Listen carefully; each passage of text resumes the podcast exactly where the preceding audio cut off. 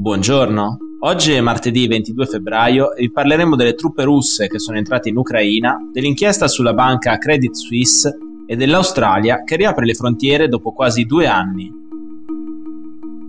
Questa è la nostra visione del mondo in 4 minuti. Nelle prime ore di oggi, truppe russe hanno iniziato a entrare nelle autoproclamate repubbliche separatiste di Donetsk e Luhansk, nella regione del Donbass, in Ucraina orientale. Dopo uno stallo che prosegue da settimane, il presidente russo Vladimir Putin ha infatti deciso di accogliere la richiesta del Parlamento di Mosca della scorsa settimana di riconoscere le due entità territoriali come stati indipendenti.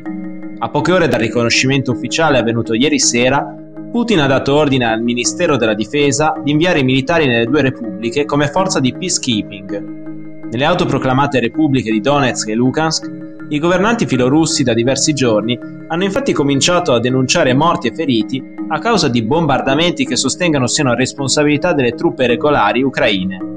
Accuse che il governo di Kiev ha sempre smentito, dato che non è nell'interesse ucraino dare alla Russia un pretesto per intervenire in favore dei separatisti filorussi pretesto che nelle ultime ore Mosca sembra aver comunque trovato. Al momento non è chiaro il numero di truppe russe inviate nel Donbass e se queste hanno ordine di fermarsi nelle repubbliche di Donetsk e Lukansk o spingersi più in là in territorio ucraino. L'unica cosa certa, secondo le intelligence dei paesi NATO, è che intorno ai confini dell'Ucraina si concentrano ormai 150.000 soldati russi, attrezzati con mezzi pesanti e supportati da aviazione, artiglieria e squadriglie navali nel Mar Nero ed Azov. Una cordata di giornali internazionali guidata dal tedesco Süddeutsche Zeitung ha pubblicato il risultato di una lunga indagine sulla banca svizzera Credit Suisse. L'inchiesta Swiss Secrets, resa possibile dai documenti forniti da una fonte anonima lo scorso anno, analizza 18.000 conti correnti aperti tra gli anni 40 del Novecento e gli ultimi 10 anni, per un valore complessivo di circa 100 miliardi di franchi svizzeri.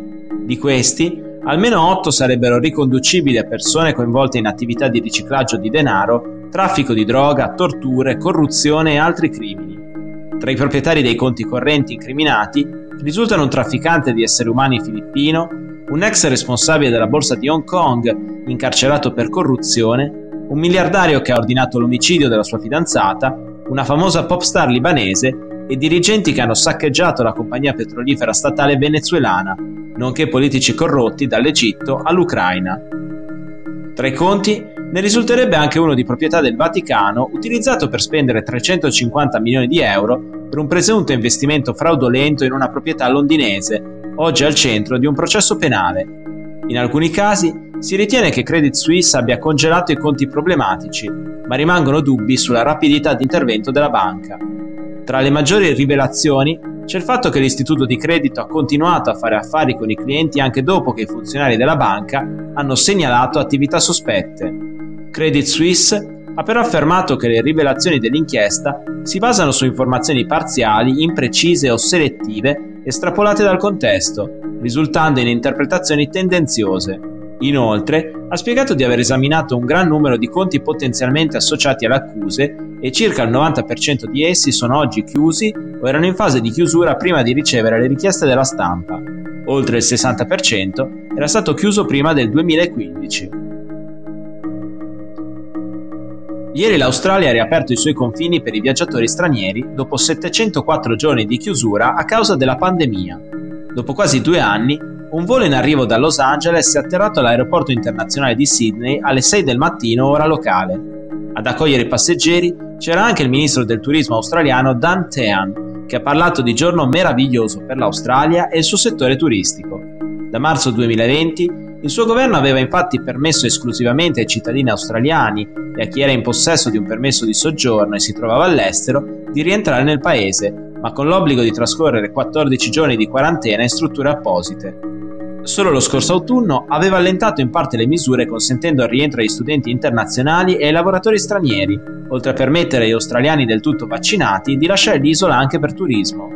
Dopo aver adottato una delle politiche più rigide del pianeta, dal 21 febbraio il paese può di nuovo essere raggiunto senza restrizioni dai viaggiatori che hanno completato il ciclo vaccinale. I non vaccinati invece dovranno ancora trascorrere un periodo di quarantena di 14 giorni in una struttura alberghiera a proprie spese. Le nuove regole valgono per tutta l'Australia, a eccezione dell'Australia occidentale, dove il governo locale ha deciso di aprire ai viaggiatori stranieri a partire dal prossimo 3 marzo. Per oggi è tutto, dalla redazione di The Vision, a domani!